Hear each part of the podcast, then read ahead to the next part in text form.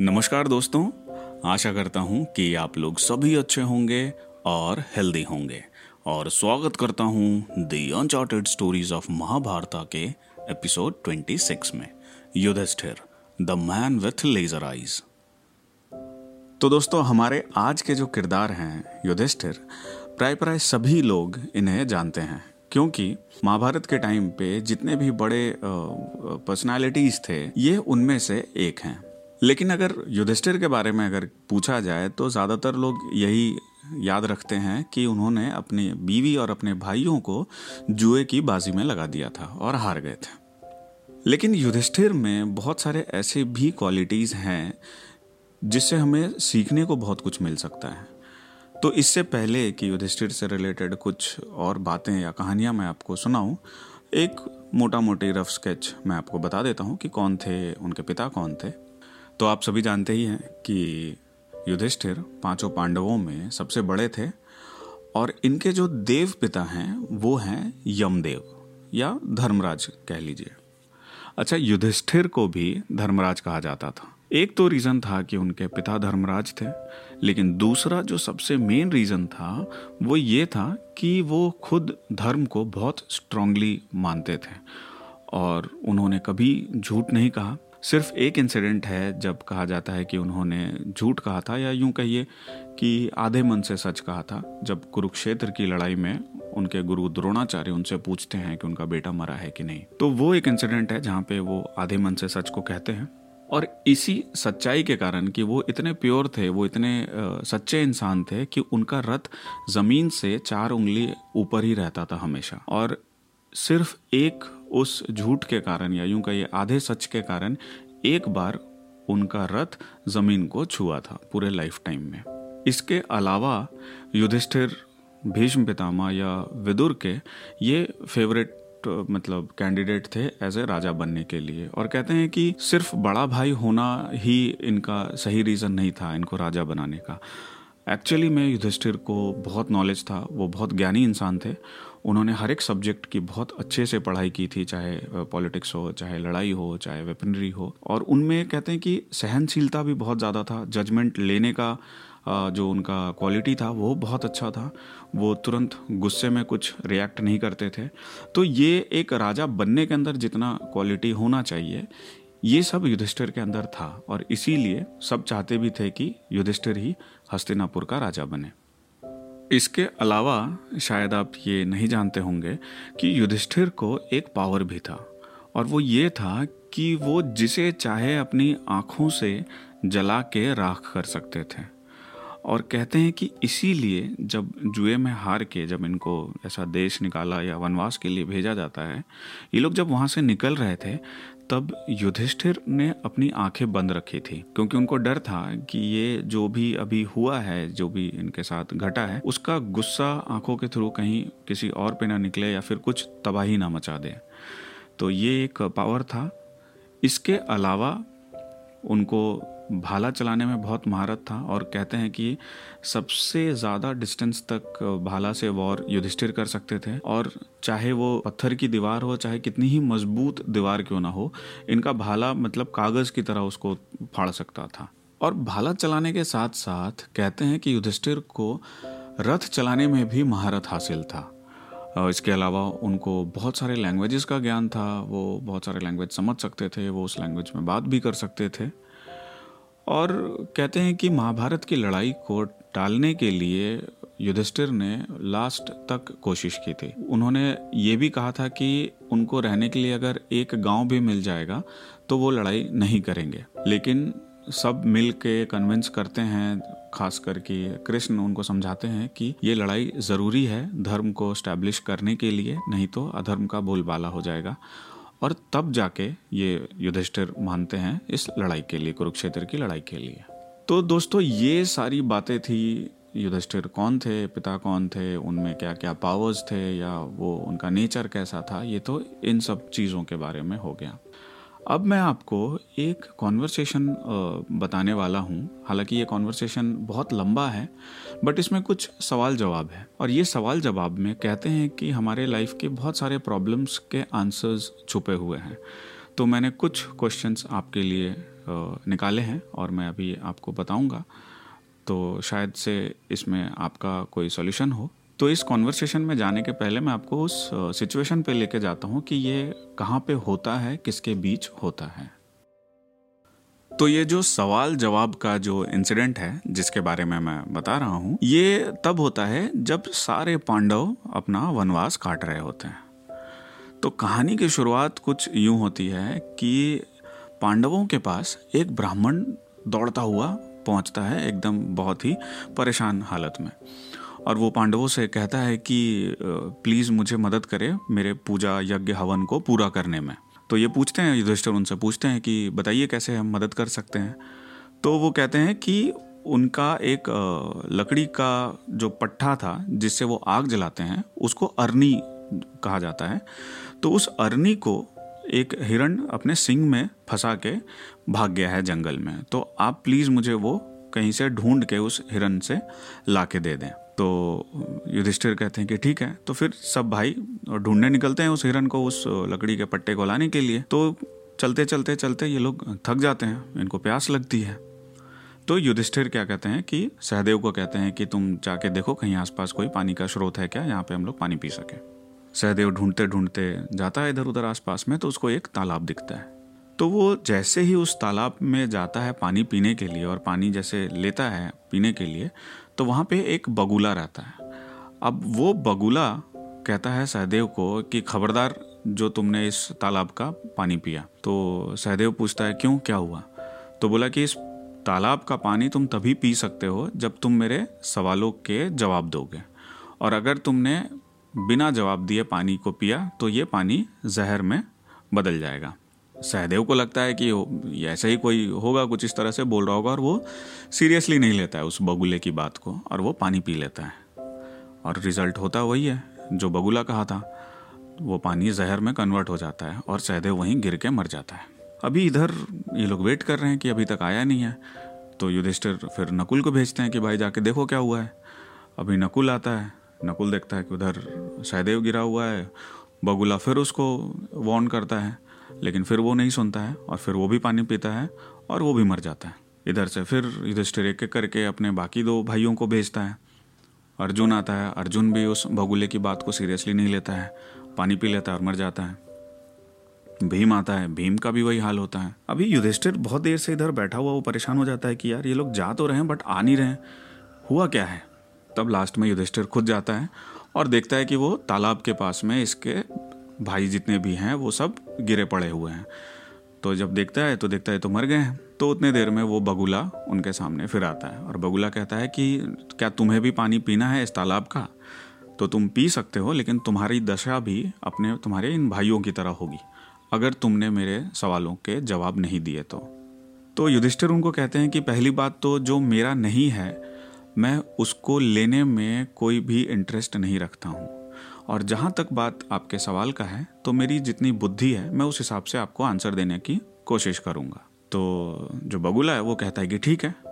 तो तब जाके बगुले और युधिष्ठिर के बीच में ये सवाल जवाब होता है। और ये कॉन्वर्सेशन है, जिसमें कि कहा गया है कि बहुत सारे आपके प्रॉब्लम्स के जवाब होंगे। तो बगुले का पहला सवाल होता है कि पृथ्वी से भारी क्या है? तो युधिष्ठिर कहते हैं, माता। फिर वो पूछते हैं कि आकाश से ऊँचा कौन है? तो युधिष्ठिर बताते हैं पिता। फिर ये पूछते हैं कि हवा से ज़्यादा स्पीड किसकी है? तो युधिष्ठिर समझाते हैं कि मन की। मन का जो स्पीड है, वो हमेशा सबसे ज़्यादा है। फिर वो पूछते हैं कि काउंटिंग में तिनको से ज़्यादा क्या है? तो युधिष्ठिर कहते हैं, चिंता। चिंता की काउंटिंग जो है, वो कभी खत्म नहीं हो सकती है। फिर वो पूछते हैं कि आलस्य क्या है? तो धर्म ना करना ही आलस्य है। फिर बगुला पूछते हैं कि सुखी कौन है? तो युधिष्ठिर बताते हैं कि जो ऋणी ना हो या फिर जिस पे कोई कर्ज का बोझ ना हो, वही असल में सुखी है। फिर पूछते हैं कि काजल से काला क्या है? तो ये कहते हैं कि कलंक। फिर पूछते हैं कि श्रेष्ठ धर्म किसे कहा गया है? तो युधिष्ठिर जवाब देते हैं कि दया करने को ही श्रेष्ठ धर्म कहा गया है, और ये सबके बस में भी नहीं है। ये भी बात है। फिर वो पूछते हैं कि किसको अपने वश में या कंट्रोल में रखने से कभी भी दुख नहीं होता है। तो युधिष्ठिर जवाब देते हैं कि अपने मन को कंट्रोल में रखने से कभी भी आपको दुख नहीं होगा। तो ये कॉन्वर्सेशन इस तरह से आगे बढ़ता है। और भी कई सवाल जवाब होते हैं और आगे जाके फिर बगुला पूछते हैं कि ब्रह्मत्व या फिर यूँ कहिए प्योरिटी का प्रमाण क्या है? कुल, चरित्र या शिक्षा? तो युधिष्ठिर कहते हैं कि प्योरिटी या फिर ब्रह्मत्व का प्रमाण जो है, वो चरित्र है। आपका कैरेक्टर ही आपका ब्रह्मत्व को दर्शाएगा। इससे मैटर नहीं करता है कि आपने कहाँ जन्म लिया है, किस स्कूल में बर्थ लिया है, कौन से फैमिली से बिलोंग करते हैं बट आपका जो कैरेक्टर है, वही ब्रह्मत्व का वो प्रमाण है। फिर बगुला पूछते हैं कि सबसे बड़ी पूंजी क्या है? तो इस पे कहते हैं कि सेहत या हेल्थ फिर पूछते हैं कि सबसे कीमती खजाना क्या है? तो इस पे युधिष्ठिर कहते हैं कि नॉलेज या ज्ञान, वो सबसे कीमती खजाना है। फिर बगुला पूछते हैं कि किसको त्याग करने पे कभी भी पछतावा नहीं होगा? तो युधिष्ठिर कहते हैं कि गुस्से का त्याग करने पे कभी भी पछतावा नहीं होगा। फिर पूछते हैं कि ऐसी बीमारी जिसका इलाज नहीं है तो ये कहते हैं कि लालच। फिर वो कहते हैं कि कोई इंसान अनुकूल कब होता है? अनुकूल मतलब अप्रोचेबल कब होता है? तो इस पर युधिष्ठिर कहते हैं कि जब कोई सुखद तरीके से या फिर किसी को नीचा ना दिखाते हुए अगर बात करे तो वह हमेशा अनुकूल होता है। फिर बगुला पूछते हैं कि सबसे बड़ा सच क्या है? तो इस पर युधिष्ठिर कहते हैं कि जो सबसे बड़ा सच है, वो हर एक इंसान के मन में छिपा हुआ होता है। कुछ लोग इसको मानते हैं और कुछ लोग इसको मानना नहीं चाहते हैं। तो ये पूरे कॉन्वर्सेशन का एक हिस्सा है। अगर आपको और भी इस सवाल जवाब के बारे में या कॉन्वर्सेशन के बारे में जानना है तो आप लोग प्लीज़ समय निकाल के पढ़ें इसके बारे में। तो खैर, इधर क्या होता है कि सारे सवाल का जवाब देने के बाद बगुला बहुत खुश हो जाते हैं वो युधिष्ठिर का जितना भी आंसर्स सुन के। तो वो युधिष्ठिर से कहते हैं कि मैं तुम्हारे सारे जवाबों से और उसके लॉजिक से बहुत खुश हुआ। तो मैं तुम्हारे किसी एक भाई को जीवित करूँगा। अब तुम बताओ कि कौन सा भाई तुम्हें जीवित चाहिए। तो युधिष्ठिर कहते हैं कि ठीक है तो फिर आप सहदेव को ज़िंदा कर दीजिए। तो बगुला कहते हैं कि यार, तुम्हारे महारथी भाई हैं, अर्जुन हैं, भीम हैं, तुम उनको ज़िंदा नहीं करना चाहते हो। तो इस पे युधिष्ठिर कहते हैं कि कि कुंती का एक बेटा मैं ज़िंदा हूँ। उसी तरह से जो छोटी माँ है, जो मादरी है, उसका एक बेटा ज़िंदा रहना चाहिए। इसलिए आप सहदेव को जीवित कर दें। अब जिनको नहीं पता है, उनको मैं बताऊँ कि जो तीन भाई हैं, युधिष्ठिर, अर्जुन और भीम, ये तीनों कुंती के बेटे हैं। और नकुल और सहदेव जो हैं, वो जुड़वा हैं, वो मादरी रानी जो हैं, ये उनके बेटे हैं। तो जो बगुला है, वो कुछ देर शांत रहते हैं। वो कहते हैं कि अच्छा तो अब अगर मैं तुम्हारे किसी दो भाइयों को अगर मैं जीवित करूँ, तब तुम्हें कौन से भाई चाहिए होंगे? तो युधिष्ठिर कहते हैं कि, फिर आप नकुल को जीवित कर दें। तो इस पर फिर बगुला उसको कहते हैं कि यार, अब तो तुम्हारे एक मादरी का बेटा जीवित है। अब तो तुम एक अपने महारथ भाई को जीवित कर सकते हो, अर्जुन या भीम में से। तो युधिष्ठिर कहते हैं कि नहीं, नकुल जो है, वो भीम और अर्जुन इन दोनों से छोटा है। इसीलिए आप उसी को प्लीज़ जीवित करें। तो इस बात से जो बगुला है, वो बहुत खुश हो जाता है। बगुला कहते हैं कि कि मैं तुम्हारे जो डिसीज़न है, जो तुम्हारा लॉजिक है, इस जगह पे, वो उससे पता चलता है कि तुम जो टफ टाइम आएगा या फिर जो टफ टाइम रहेगा, उसमें भी तुम धर्म का साथ ज़रूर निभाओगे। और ऐसा बोल के फिर वो जो बगुला है, वो उनका रूप चेंज हो जाता है।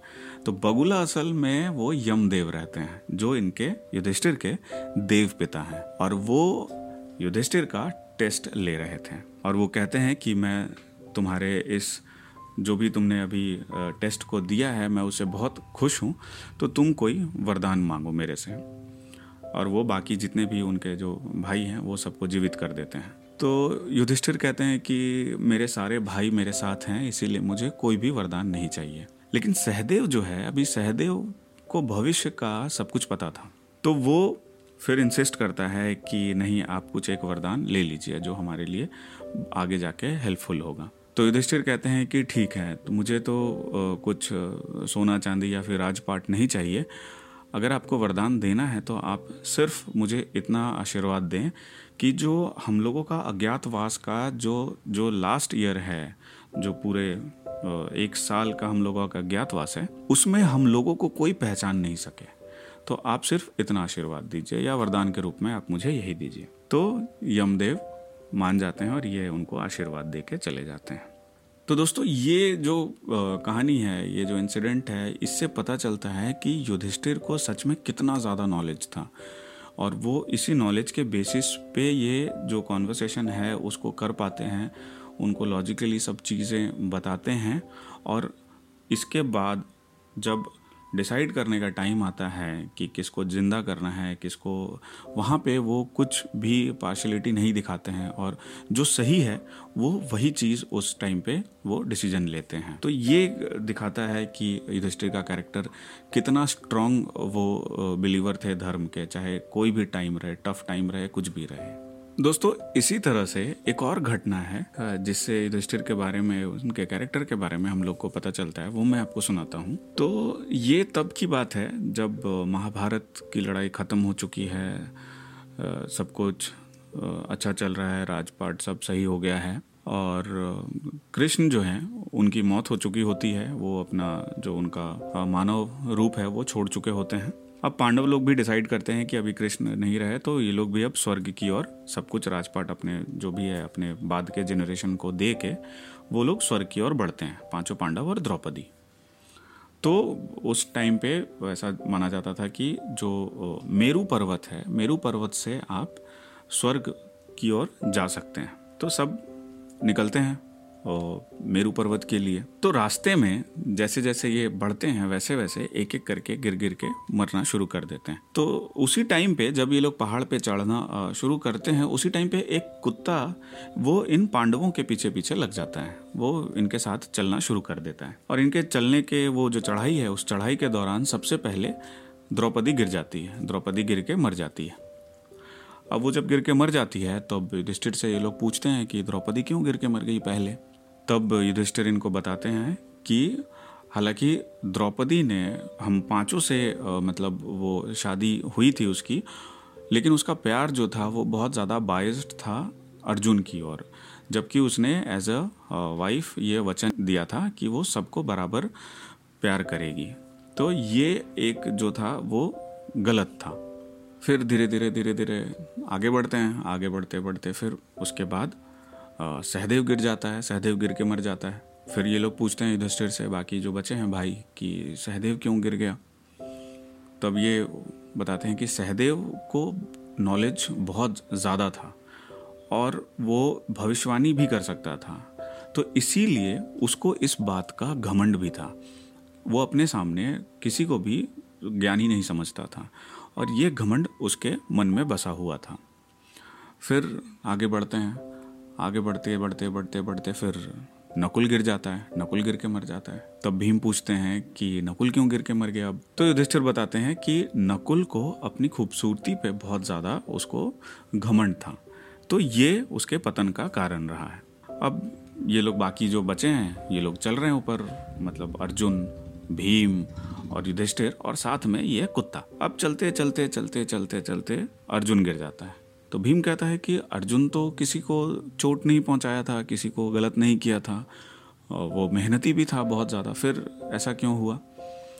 तो युधिष्ठिर उनको बताते हैं कि अर्जुन जो है, वो अपने मन के सच बात जो है, उसको कभी माना नहीं। जबकि कृष्ण ने उसको ये चीज़ बताया था कि कर्ण और एकलव्य उन लोग दोनों इससे बेहतर धनुर्धर थे, बिना किसी बहुत ट्रेंड क्या कहते हैं, गुरु के से सीखे हुए। तो इस बात को अर्जुन जानता था, लेकिन उसने कभी भी इस बात को एक्सेप्ट नहीं किया था और हमेशा खुद को सबसे बड़ा धनुर्धर समझता रहा। तो ये रीज़न था उसके पतन का। तो फिर ये अर्जुन के बाद फिर ये लोग दोनों आगे बढ़ते हैं, साथ में कुत्ता भी चल रहा है। फिर अगली बारी आती है भीम की। अब भीम गिर जाता है। तो युधिष्ठिर कहते हैं कि कि न तो तुम्हें कभी अपने रूप का घमंड था, ना तो तुम्हें कभी शक्ति का घमंड था। तुमने हमेशा प्यार किया है सबको, सबका पूरा फैमिली का ध्यान रखा है। लेकिन तुम्हारा जो खाने के प्रति जो लालच था, वो तुम्हारे पतन का कारण है। क्योंकि तुमने खाने वक्त कभी नहीं सोचा कि दूसरे को मिलेगा, नहीं मिलेगा, बचेगा, नहीं बचेगा। तो ये बोल के फिर वो आगे बढ़ते हैं और साथ में अभी भी कुत्ता चल रहा है। अब इस तरह से वो ऊपर पहुँच जाते हैं, जहाँ पे मेन है मतलब पूरा ह्यूमन बॉडी लेके पहुँच जाते हैं। और कहते हैं कि स्वर्ग में आप पूरे शरीर के साथ नहीं पहुँच सकते हो, आप को शरीर त्याग के पहुँचना पड़ेगा। लेकिन युधिष्ठिर इतने ज़्यादा पायस थे, इतने ज़्यादा प्योर थे कि वो पूरा शरीर ही वो वहाँ तक पहुँचते हैं। अब इंद्र अपना रथ लेके पहुँचते हैं उस जगह पे, एकदम टापू पे इनको ले जाने के लिए स्वर्ग में। अब इंद्र देखते हैं कि युधिष्ठिर एक कुत्ते के साथ खड़े हैं और युधिष्ठिर जो कुत्ता उनके साथ ऊपर तक चल के आया है, उसको लेकर रथ में चढ़ने की कोशिश करते हैं। तो इंद्र उनको मना कर देते हैं कि भाई, ये कुत्ता तो स्वर्ग नहीं जा सकता है। वहाँ पे उच्च कोटि वाले आत्मा वाले लोग रहते हैं। ये कुत्ता जानवर वहाँ जाके क्या करेगा? ये जा भी नहीं सकता है वहाँ पे। तो युधिष्ठिर कहते हैं कि नहीं, अगर कुत्ता नहीं जाएगा तो फिर मैं भी नहीं जाऊँगा। क्योंकि मेरे भाई, मेरी बीवी जो है, ये लोग मेरा साथ नहीं दे पाए यहाँ तक आने में। और ये कुत्ता मेरी तरह बिना मरे यहाँ तक ऊपर तक पहुँचा है। मतलब इसने भी उतने पुण्य किए हैं, तभी ये यहाँ तक आया है। और इसने मेरा साथ नहीं छोड़ा है तो यहाँ पे आके मैं भी इसको नहीं छोड़ सकता। तो अगर आपको मुझे ले चलना है तो ले चलिए, नहीं तो फिर मैं नहीं जाऊँगा। तो इस पर फिर जो कुत्ता है वो कुत्ता जो है, वो अपना तुरंत रूप चेंज कर लेता है। और वो कुत्ता असल में होते हैं यमदेव, जो इनके पिता है, जो इनका टेस्ट लेने के लिए रूप चेंज करके आए थे। तो वो कहते हैं कि वो युधिष्ठिर से कहते हैं कि वो बहुत खुश हुए, उनका ये चीज़ देख के कि अभी लाइफ ऑलमोस्ट उनका ख़त्म हो चुका है, पृथ्वी पे सब ख़त्म हो चुका है। उनको अब अगले स्टेज में जाना है उनके लाइफ साइकिल में, लेकिन फिर भी धर्म का साथ वो नहीं छोड़ते हैं। तो इस बात से वो बहुत खुश होते हैं। तो खैर, ये इंद्र जो है फिर युधिष्ठिर को लेके स्वर्ग में पहुँचते हैं। अब युधिष्ठिर स्वर्ग जाते हैं वहाँ पे, लेकिन इनको अपना ना तो भाई में से कोई दिखता है, ना द्रौपदी दिखती है। उल्टा इसको दिखते हैं वहाँ पे, बाकी जितने भी है, कौरव लोग दिखते हैं, दुर्योधन दिखता है। तो ये बोलते हैं, यार, ये क्या चक्कर है? ये लोग यहाँ दिख रहे हैं, मेरे भाई और बीवी नहीं है। तो इंद्र से पूछते हैं कि कहाँ है? तो इंद्र बताते हैं आपके भाई और जो आपकी बीवी है, वो लोग अपने कुछ कर्मों के कारण वो लोग अभी नर्क में हैं। तो युधिष्ठिर कहते हैं कि फिर तो मुझे भी स्वर्ग में नहीं रहना है, मुझे अपने भाइयों के साथ ही रहना है तो आप मुझे प्लीज़ वहाँ ले चलिए। इंद्र कहते हैं कि ठीक है, और उनको फिर लेके चले जाते हैं नर्क। अब नर्क का जो सीन है, वो देख के युधिष्ठिर थोड़ा सा घबरा जाते हैं। मतलब इतना वहाँ पे बोला जाता है कि इस तरीके से आपके कर्मों के अनुसार आपको पनिशमेंट दिया जाता है कि मतलब ऑयल में आपको, गर्म तेल में आपको ये किया जा रहा है तो वो मतलब इतना डरावना सीन रहता है, वो देख के रजिस्टर घबरा जाता है। लेकिन उनको फिर आवाज़ सुनाई देता है, अपने जितने भाई हैं, अपनी बीवी का आवाज़ सुनाई देता है कि उनको बचा लो, वहाँ से निकाल लो करके। तो ये बोलते हैं कि मैं यहीं रहूँगा और इनके साथ ही रहूँगा और इनका जब तक पीरियड खत्म नहीं होगा नर्कलोक का, मैं इनके साथ ही रहूँगा। तो ये बोल के वो उनको ढूँढने के लिए जाते हैं। तो लिए जैसे ही ढूँढने के लिए उनको आगे बढ़ते हैं तो वो सीन जो है पूरा नर्क का जो सीन है वो पूरा चेंज हो जाता है। तो वो असल में एक माया था जो नर्क का बना हुआ था और इंद्र उनके सामने आते हैं और फिर यमदेव भी आते हैं उनके सामने और कहते हैं कि ये भी एक तरह का टेस्ट था और ये आपका पनिशमेंट था जो आपने एक झूठ नीचे में बोला था कुरुक्षेत्र की लड़ाई के समय में, जो द्रोणाचार्य के बेटे के मरने का खबर होता है। तो ये आपने जो झूठ उस टाइम पे बोला था, आपको उसके कारण कुछ समय नर्क में बिताना था। तो ये आपका वो नर्क में बिताने वाला समय था। तो इसके बाद वो फिर लेके उसको वापस चले जाते हैं स्वर्ग में। अभी ये वापस जब स्वर्ग में जाते हैं, तब देखते हैं वहाँ पे सारे लोग, जितने भी इनके भाई हैं, द्रौपदी है, सब कोई वहाँ पे तो दोस्तों, यहाँ पे मैं बार बार वो झूठ की बात कर रहा हूँ जो युधिष्ठिर ने की थी, जिसके कारण उनका रथ भी एक बार ज़मीन में टच हुआ था। स्वर्ग में भी उनको कुछ टाइम के लिए नर्क जाना पड़ा था। तो वो आप लोगों को शायद पता होगा। जिन्हें नहीं पता है, मैं उन्हें बता दूँ, छोटी सी कहानी है, कि द्रोणाचार्य जो है, वो बहुत ही बड़े गुरु थे और उनका नॉलेज बहुत खतरनाक था। अभिमन्यु को मारने के पीछे का जो चक्रव्यूह रचा था, वो उन्हीं का आइडिया था, बुद्धि था। तो उनको हराना बहुत मुश्किल हो रहा था पांडवों के लिए। तो इन लोग डिसाइड करते हैं, कृष्ण आके इन लोगों के सामने प्लान करते हैं कि ऐसे उनको हराना बहुत मुश्किल है। और वो जब तक खुद से हथियार नहीं डाल दे, तब तक उनको नहीं आप हरा सकते हो या फिर उनको मार सकते हो। तो ये लोग कहते हैं कि हम लोग एक काम करेंगे कि उनका बेटा है अश्वत्थामा। तो अश्वत्थामा के मरने की खबर हम लोग उड़ा देंगे और ये सुन के वो डिमोरलाइज हो जाएँगे और फिर वो अपना हथियार छोड़ देंगे। तो लेकिन इनको पता था कि वो युधिष्ठिर से ज़रूर पूछने के लिए आएँगे कंफर्म करने के लिए, क्योंकि युधिष्ठिर कभी झूठ नहीं कहते थे। और कृष्ण को भी ये बात पता था। तो वो इनसे कहते हैं, युधिष्ठिर से, कि आपसे जब पूछने के लिए आए, ठीक है तो आप बोलना आपको पता नहीं है कि कौन मरा है, सच में। तो ये हो जाता है। अभी और ये इधर से क्या करते हैं, भीम को कहते हैं कि तुम एक अश्वत्थामा नाम के हाथी को मार देना। लड़ाई शुरू होती है। जिस दिन लड़ाई होता है, लड़ाई में हाथी को मार देता है, उधर भीम मार देता है अश्वत्थामा नाम के किसी हाथी को, और वो ज़ोर ज़ोर से हल्ला करता है कि मैंने अश्वत्थामा को मार दिया, मैंने अश्वत्थामा को मार दिया। अब ये पूरा खबर फैल जाता है चारों तरफ़। लड़ाई के एक एज पे द्रोणाचार्य उधर लड़ रहे हैं एकदम खतरनाक टाइप से। उन तक भी खबर पहुँचता है कि अश्वत्थामा को मार दिया। अब अश्वत्थामा मर नहीं सकता था, क्योंकि उसको ऐसा वरदान प्राप्त था। तो ये उसको विश्वास नहीं होता है। तो वो क्या करते हैं? वो इस बात को कंफर्म करने के लिए उनको पता था कि सिर्फ़ एक ही इंसान है जो इस बात का सच जवाब दे सकता है, वो है युधिष्ठिर। तो वो युधिष्ठिर से जाते हैं और युधिष्ठिर से पूछते हैं दूर से कि क्या अश्वत्थामा मारा गया? तो युधिष्ठिर जवाब में उनका कहते हैं कि अश्वत्थामा मारा गया और उनका दूसरा लाइन होता है कि वो हाथी है या आपका बेटा, ये पता नहीं। तो इधर कृष्ण को पता था कि ये युधिष्ठिर से जैसे पूछेगा युधिष्ठिर तो बता ही देगा।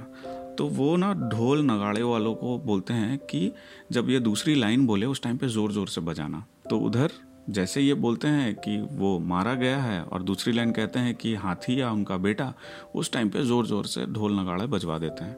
जिसके कारण द्रोणाचार्य को सिर्फ़ यही सुनाई देता है कि अश्वत्थामा मारा गया और उनको दूसरी वाली लाइन जो है वो सुनाई नहीं देती है, जो युधिष्ठिर ने कही थी। अब वो अपना हथियार छोड़ देते हैं। और जैसे ही हथियार छोड़ते हैं, वो उसी टाइम पे आके पांडव की तरफ़ से दृष्टद्युम जो वॉरियर हैं, वो वो आके मार देता है। तो ये एक जो है, जो बोला जाता है कि एक तरह का झूठ माना गया है कि युधिष्ठिर ने झूठ कहा था या आधे मन से सच कहा था, जिसके कारण उनका जो रथ है, वो ज़मीन को टच हुआ था और ऊपर में बाद में स्वर्ग से उनको नर्क थोड़ी देर के लिए जाना पड़ा। तो ये कहानी है जिसमें कि पता चलता है कि युधिष्ठिर इतने प्योर इंसान थे कि पूरे शरीर के साथ ही वो स्वर्ग में एंटर किए थे। इसके अलावा दोस्तों, युधिष्ठिर के बारे में कहा जाता है कि वो बहुत संयम वाले इंसान थे। मतलब वो गुस्सा को बहुत अच्छे से कंट्रोल कर सकते थे या करने की कोशिश तो करते ही थे। नहीं तो जब इन लोगों को वनवास मिला था, उस टाइम पे भीम और द्रौपदी ने बहुत बार इनको ब्लेम किया था कि आप कैसे क्षत्रिय हो, कि आपको गुस्सा नहीं आता है, इतना बड़ा आपको पनिशमेंट दिया, आप आपकी बीवी को बेइज्जत किया, आपको गुस्सा नहीं आता है। तो इस तरह के बहुत सारे ब्लेम्स जो हैं, वो युधिष्ठिर पे लगाए थे, उनके भाई ने, उनकी बीवी ने। लेकिन उनको पता था कि वो गुस्सा में अगर उस टाइम पे कुछ भी स्टेप उठाते तो वो धर्म के अगेंस्ट होता। तो वो चाहते थे कि वो जितना भी गुस्सा है, सबको सही तरीके से वो यूज़ कर सके। पूरे धर्म के अंडर में रह के, जो पनिशमेंट मिला है, उसको पूरा फॉलो करें, उसके बाद जाके उनको अप्रोच करें और फिर जाके ये उनसे मांगेंगे। तो ये युधिष्ठिर का नेचर था। और ये भी कहते हैं कि जब पूरा लड़ाई हो गया, आखिरी में जब भीम का और दुर्योधन का, गदा का लड़ाई था, एकदम लास्ट में जब सब खत्म हो चुका था, उस टाइम पे भी ये कहते हैं कि अगर तुम भीम को अगर हरा देते हो तो मैं तुमसे कुछ नहीं लूँगा, तुमको वापस कर दूँगा सारा राजपाट। ये उस टाइम तक ये थे कि हम, मैं, मुझे कम में ही चलेगा। तो दोस्तों, अगर ये बात थी, वो इतने अगर अच्छे थे तो ये सवाल बहुत लोग सोचते होंगे कि ये इतने धर्मात्मा थे तो अपनी बीवी और अपने भाई को ये जुए में कैसे लगा सकते हैं? तो इस पे मैंने भी थोड़ी बहुत पढ़ाई की, जो मुझे लगता है, जो मैंने कहीं बहुत सारे जगह से पता किया तो मैं आपको बताता हूँ कि असल में हुआ क्या था। तो अब जब ये लोग इंद्रप्रस्थ अपना महल बना लेते हैं, बहुत खूबसूरत सा, बहुत मज़ेदार अच्छा सा, दुर्योधन देख के जल जाता है। अब वो अपने मामा शकुनी से मिलकर प्लान करता है कि भाई किसी तरीके से इनसे ये सब दिखा नहीं जा रहा, इनसे ये सब छिनना है। तो वो बोलते हैं कि ठीक है तो उनको सभा में सबके सामने फिर ये दुर्योधन क्या करता है चैलेंज करता है वो खेलने के लिए, जो चौसठ का खेल है युधिष्ठिर को। कई लोग कहते हैं कि युधिष्ठिर को वो खेल पसंद भी था, वो उनकी कमज़ोरी भी थी। तो खैर तो अभी वो क्षत्रिय थे, उनके लिए किसी भी तरह का जो चैलेंज है, वो ठुकराना गलत होता। तो इसीलिए वो जो चौसठ का खेल है, वो उसको खेलने के लिए राज़ी हो जाते हैं और वो खेलने के लिए जाते हैं दुर्योधन के अगेंस्ट में। अब वो जो चौसठ का खेल था, वो नॉर्मल खेल था ही नहीं। वो पहले से ही करप्टेड था मतलब वो हराने के लिए ही रचा गया था। जिस बात का युधिष्ठिर को कुछ भी पता नहीं था। तो ये लोग जब युधिष्ठिर जब एक एक करके सब कुछ, जब सब कुछ हार जाता है तो दुर्योधन इससे कहता है कि तुम सब राजपाट, पैसा, कौड़ी जितना है, सब धन दौलत हार चुके हो तो एक काम करो, तुम अपने आप को दाव पे लगा दो। तुम अपने आप को उधर से दाव पे लगाओ, मैं अपने आप को इधर से दाव पे लगाता हूँ। युधिष्ठिर को तब तक लग रहा था कि चौसठ का खेल है, चलो इस बाजी हार गए तो क्या पता अगली बाजी मैं जीत जाऊँ, वापस मैं सब कुछ ले लूँगा, और इसी भरोसे वो फिर बोलते हैं कि ठीक है तो वो अपने आप को भी लगा देता है। अब गेम तो पहले से ही करप्टेड था, पहले से ही बाइस्ड था, पता था कौन जीतने वाला है। दुर्योधन जीत जाता है और वो जीत के फिर युधिष्ठिर को कहता है कि अब तुम मेरे स्लेव हो, तुम मेरे दास बन चुके हो। अब तुम को मैं ऑर्डर देता हूँ कि तुम अपनी बीवी को और अपने भाइयों को भी तुम अपने इसमें बाजी में लगाओ। और इधर से मैं भी अपने भाइयों को बाजी में लगाता हूँ। अब दुर्योधन की तरफ़ से अपने भाइयों को बाजी पे लगाना कहीं पे है और कहीं पे मेंशन नहीं है। लेकिन वो एज ए ऑर्डर देता है ओनर युधिष्ठिर को।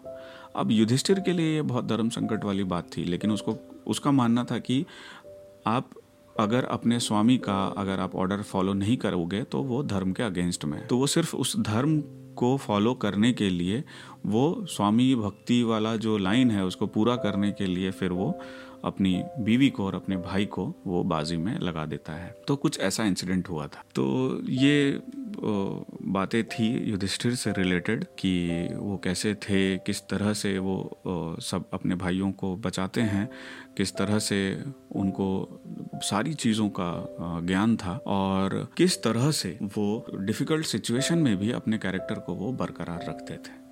आशा करता हूँ कि आज का एपिसोड आप लोगों को पसंद आया होगा। दोस्तों, कहना चाहूँगा कि कठिन समय अभी भी पार नहीं हुआ है तो प्लीज़ एक दूसरे की मदद करते रहें और इंसानियत को जगाए रखें।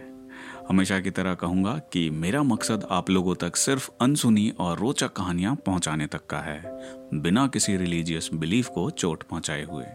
दोस्तों, अगर आपके कुछ सुझाव हैं तो प्लीज़ कुछ सुनाओ यार के फेसबुक पेज पे इंस्टाग्राम पे, या यूट्यूब चैनल पर लिख के ज़रूर भेजें। इस एपिसोड के लिए बस इतना ही। मिलते हैं एक नए एपिसोड में, एक नए किरदार और कुछ रोचक कहानियों के साथ। तब तक के लिए सुनते रहिए। कुछ सुनाओ यार में ओनली विथ अमित रवानी।